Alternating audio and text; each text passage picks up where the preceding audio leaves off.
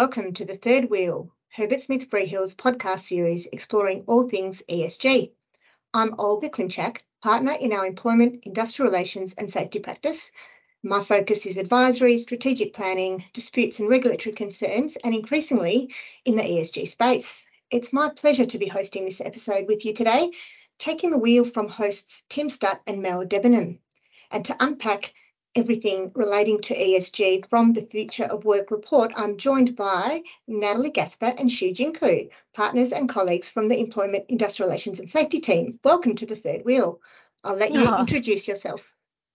Thanks, Olga. Good to get that wheel off Tim and Mel and join you on the program. So, hi everyone, I'm Natalie Gaspar. I'm also an employment partner. I do a bit of everything, but I, I really uh, enjoy and focus on the bargaining and industrial disputes. Thanks, Nat and Olga, to let me come on. Uh, my name's Shiv Jhinku. Uh, my particular area of expertise is really in that general employment space, uh, trying to manage matters before or after they become litigious. Uh, a lot of my focus uh, over recent times has been uh, in the whistleblowing space, both that pre advisory and then uh, into that dispute based uh, area as well. Well, thanks both. And I think to kick us off, our listeners will probably want to know a little bit about the Future of Work report and its theme this year. So it's a fairly extensive research exercise. Shiv, do you want to take us a bit through the background? Sure, let me bore you with the facts and figures. it's our third report uh, since 2019. So now what we're getting is that longevity in terms of the content of the report. What we try and do to keep it consistent, though, is that it's a survey of about 500 decision makers globally across uh, a number of sectors. Companies that are chosen to participate are those which have more than a thousand uh, employees and more than $250 million in revenue. The focus of the interviewees and participants are board members, senior management, or managers involved in making the workforce decisions. Uh, since 2019, if we can remember back that far, we've now traversed uh, COVID-19 pandemic, which resulted in the new ways of working and the social movements which have come across. So we've seen, um, just to name a few, Black Lives Matter, Me Too, uh, and what we've charted is really the growing influence of employee activism. So the 2013 report, uh, now what we're seeing is hopefully the post-pandemic era. If there's one thing that we can look forward to is um, coming out of that. Uh, what we're seeing though is a lot of economic um, disruption. What is consistent across the board is um, the impact of rising inflation and that the cost of living uh, pressures that are being felt by people across the world uh, seem to have had an impact and perhaps dampened uh, employees' appetites for challenging issues uh, in the workplace. But this is probably only a temporary reprieve. What we're going to see, I think, as employers have to shape and navigate the new norms of working life, particularly around hybrid and flexible working, I think they're going to face many more pitfalls in terms of how much and how often do they encourage staff to return to the office without uh, losing talent and how they capture and um, maintain the productivity benefits of technology um, without uh, provoking employee concerns, I think are going to be the chief issues that arise. Right. And it's, I think, really important that we now have a number of years worth of data and we're starting to see those trends change as both employers and employees respond to those political, economic, and social um, changes. Um, and interestingly, the I think we're also seeing a similar approach with shareholder activism in AGMs, where there's also been a bit of a dampening yeah. from what I hear from our corporate colleagues. Um, and in this episode, though, we're going to unpack some of those key ESG related findings that you mentioned, um, Shiv. So I think uh, those include the, the rise in that demand for workplace health and wellbeing support and reputational risk that lie from corporate social responsibility that might trigger that activism. activism. So let's start there. Um, as Shiv mentioned, Nat, the economic headwinds have sort of dampened employee activism, activism, and from what I hear, also shareholder activism, but not for long. What are your thoughts, Nat?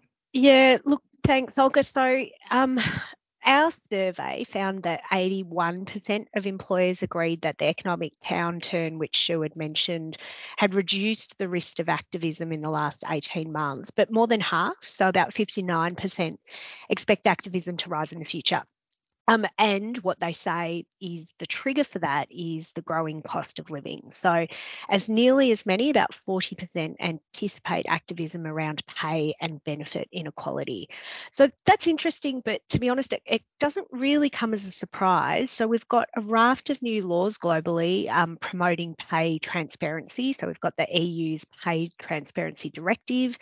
And of course, there's been some amendments um, where we're from to Australia's Fair Work Act. So, given those, employers um, might be and will be required to open their books in a way that might give staff and other stakeholders the ammunition, I suppose, um, to bring about a new way of employee driven business change. Um, so some of the changes in Australia in particular prevent pay secrecy clauses for employees. So what that means is if you are paying people differently within your professional services staff, um, there's going to be conversations about comparing pay. That, that's just a necessary consequence of that. So um, in the previous reports, the activism triggers, I think as you alluded to, Olga, have been actual or perceived discrimination and demands for more robust corporate social responsibility agenda.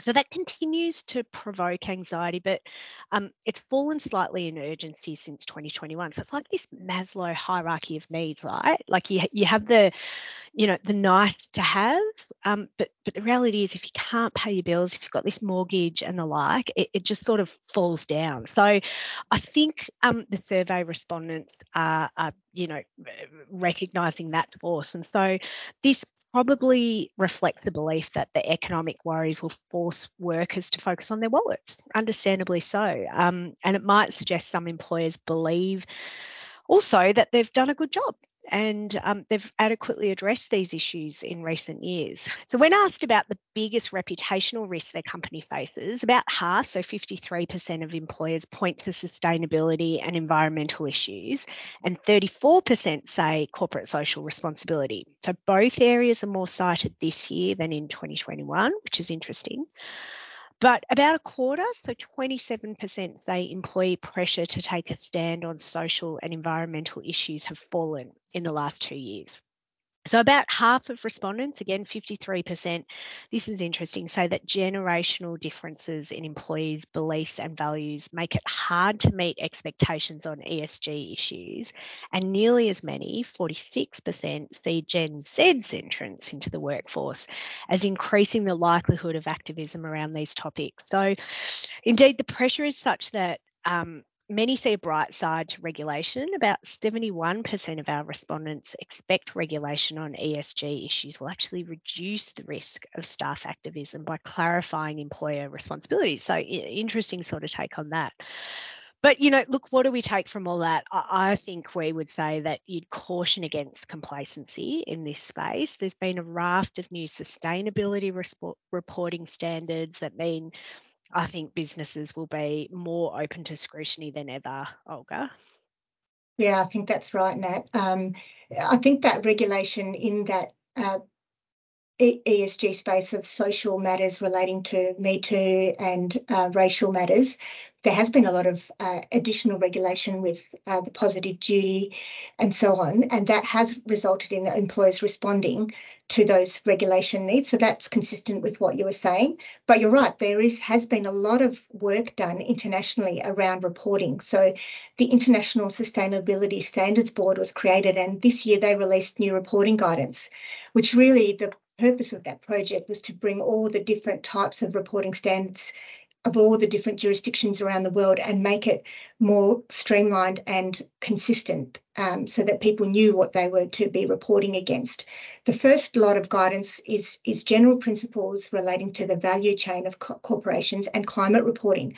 But they've said that the next list um, of priorities relates to human capital and relationships. So this is where we see a lot of the employment related matters coming in. Um, and these reporting uh, standards have also been mirrored in some jurisdictions in the US, the EU, and the UK. We're seeing a lot of stand- sustainability standards being developed as well. Um, so I think that Australia will probably follow in those footsteps, um, and it's only a matter of time. Um, with that overlay, um, Shiv, where we're talking about transparency, um, due diligence and mandatory reporting, um, combined with Australia being on the cusp of some of these profound legislative changes, how do you think employers are responding? Really interesting, Olga. And I think to an extent, the Australian uh, experience will be led by what we see already happening um, overseas. But what we've seen um, at the moment, at least from our uh, reporting, uh, is that there are a significant number of employers that are placing moderate to high restrictions on employee activism, which is now at uh, unprecedented 97%. Now, modest change from 2021, but still an upward increase. And it's definitely a striking increase when you look at in 2019, 53% reported no restrictions mm. whatsoever. So this is really um, a change in how employers are dealing with uh, employee activism.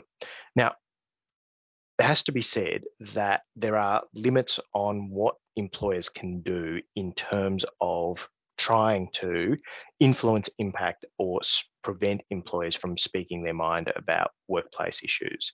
I think there are just so many different avenues that are available that it's never going to be possible to um, stifle debate. And I think that risk of trying to prevent uh, debate, therefore meaning we don't have an issue, actually is going to re- lead to more protest uh, and more action and more activism um, because there will be means that employers can't monitor or engage in, which will then have a much more potentially damaging um, out, um, outcome also there are limit there are limitations which are which vary by jurisdiction by jurisdiction in terms of what employers can do in terms of restrictions. Particularly um, for example in EMEA employers can enforce few restrictions beyond prohibiting speech or conduct that damages the employer's reputation. So quite limited um, protections there, which mean that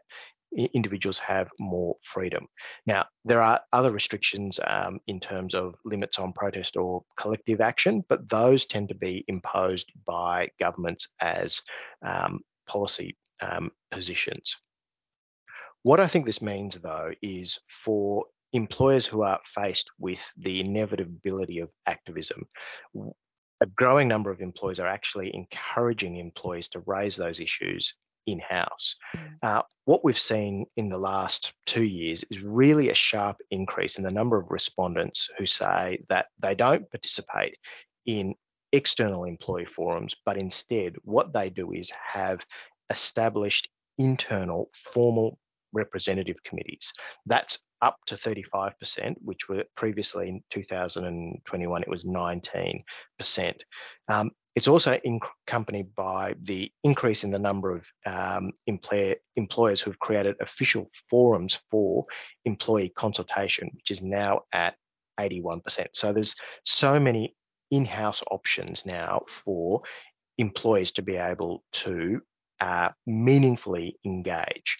With those um, avenues that are available, I think there's a recognition that employers know that they can't stop the debate uh, from happening. Instead, I think they want to engage with it. Now, there are some issues associated with just having an open free for all in terms of what is shared. And so employers will have to have some guardrails that they put in in relation to um, that commentary. So it's making sure that they uh, manage respectful debate um, that occurs.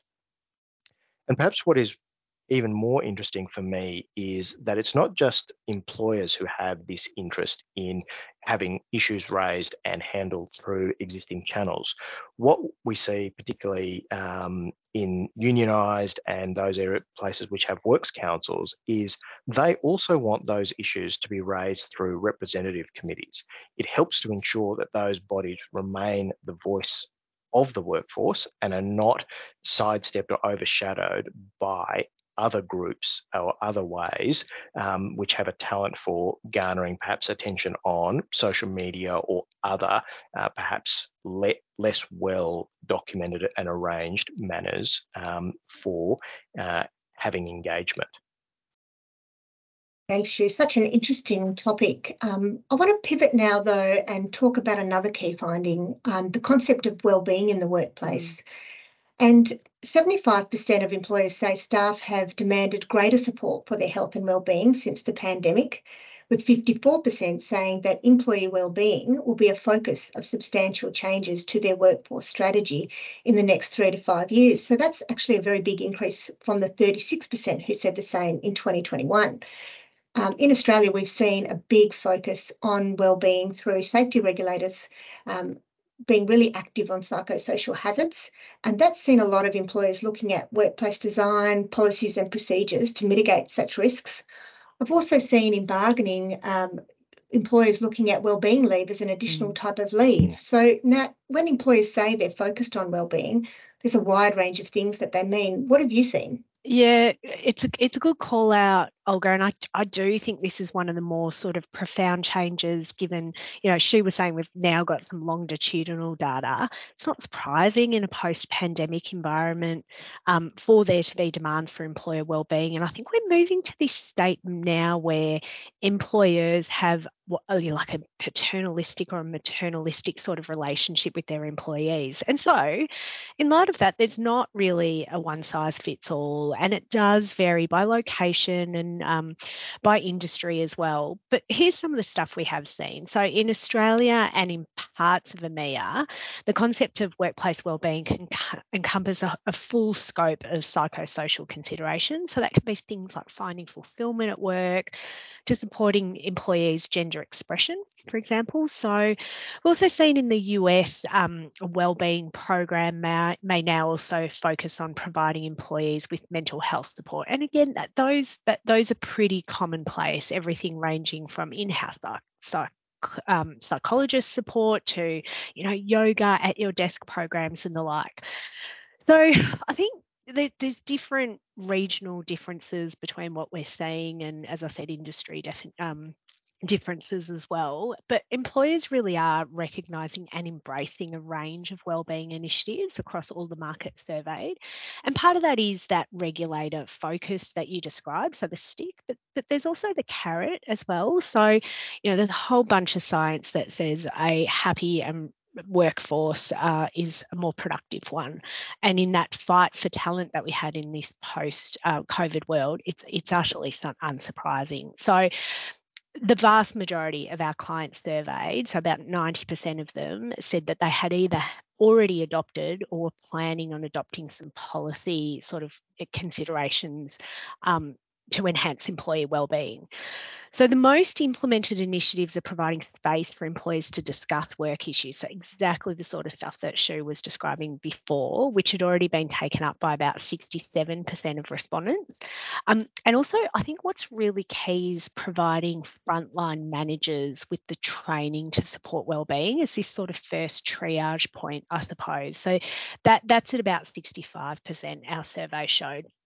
Um, and the prevalence of the wellbeing programs suggest employers are going above and beyond employee demand. Um, so, well, why are they so keen? Just over a third see wellbeing as a significant activism risk. So again, that stick. So their motives might be defensive.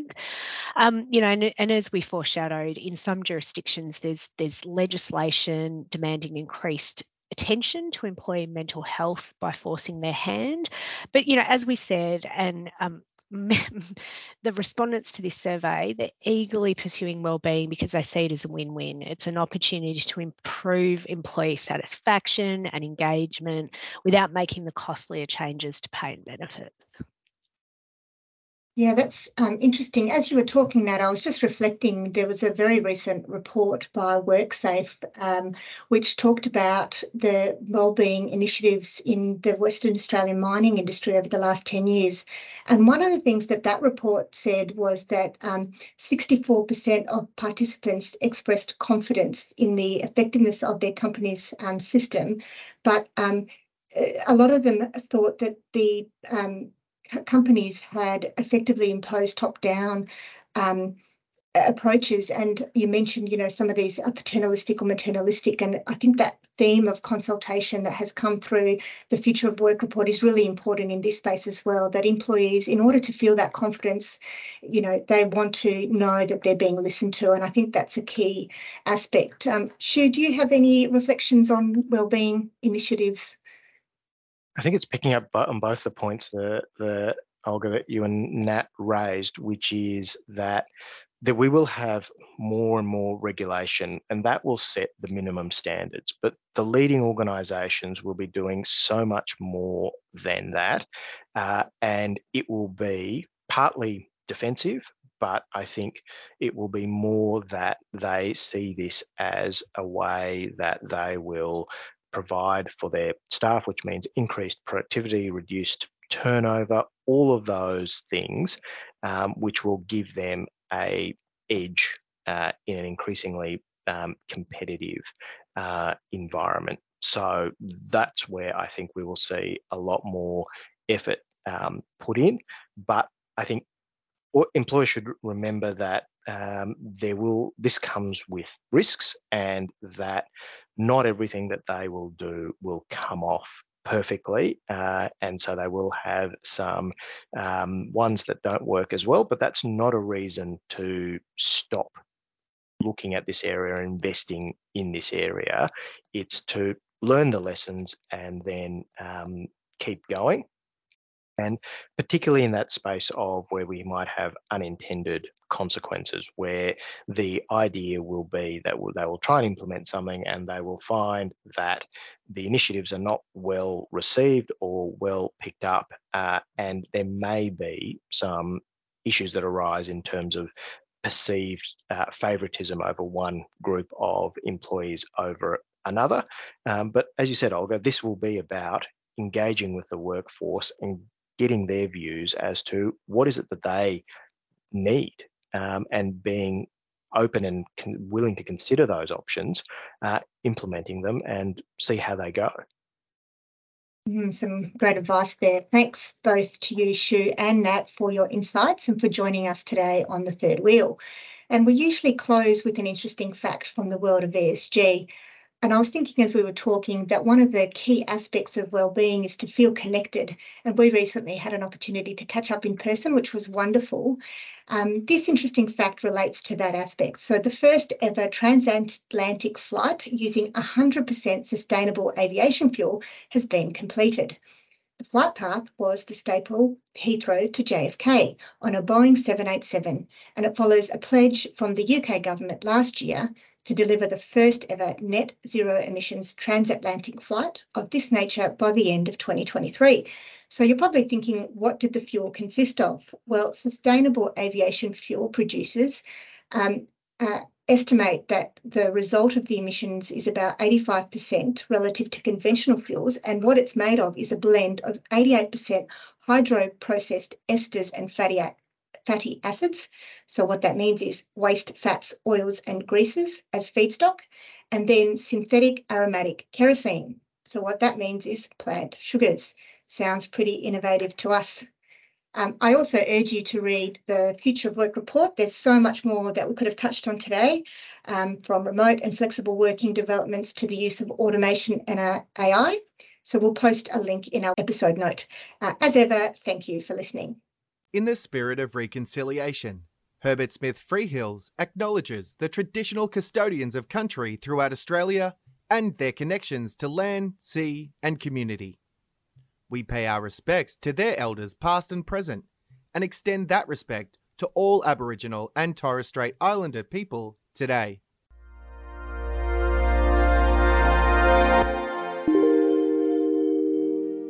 You have been listening to a podcast brought to you by Herbert Smith Freehills. For more episodes, please go to our channel on iTunes, Spotify, or SoundCloud, and visit our website, herbertsmithfreehills.com, for more insights relevant to your business.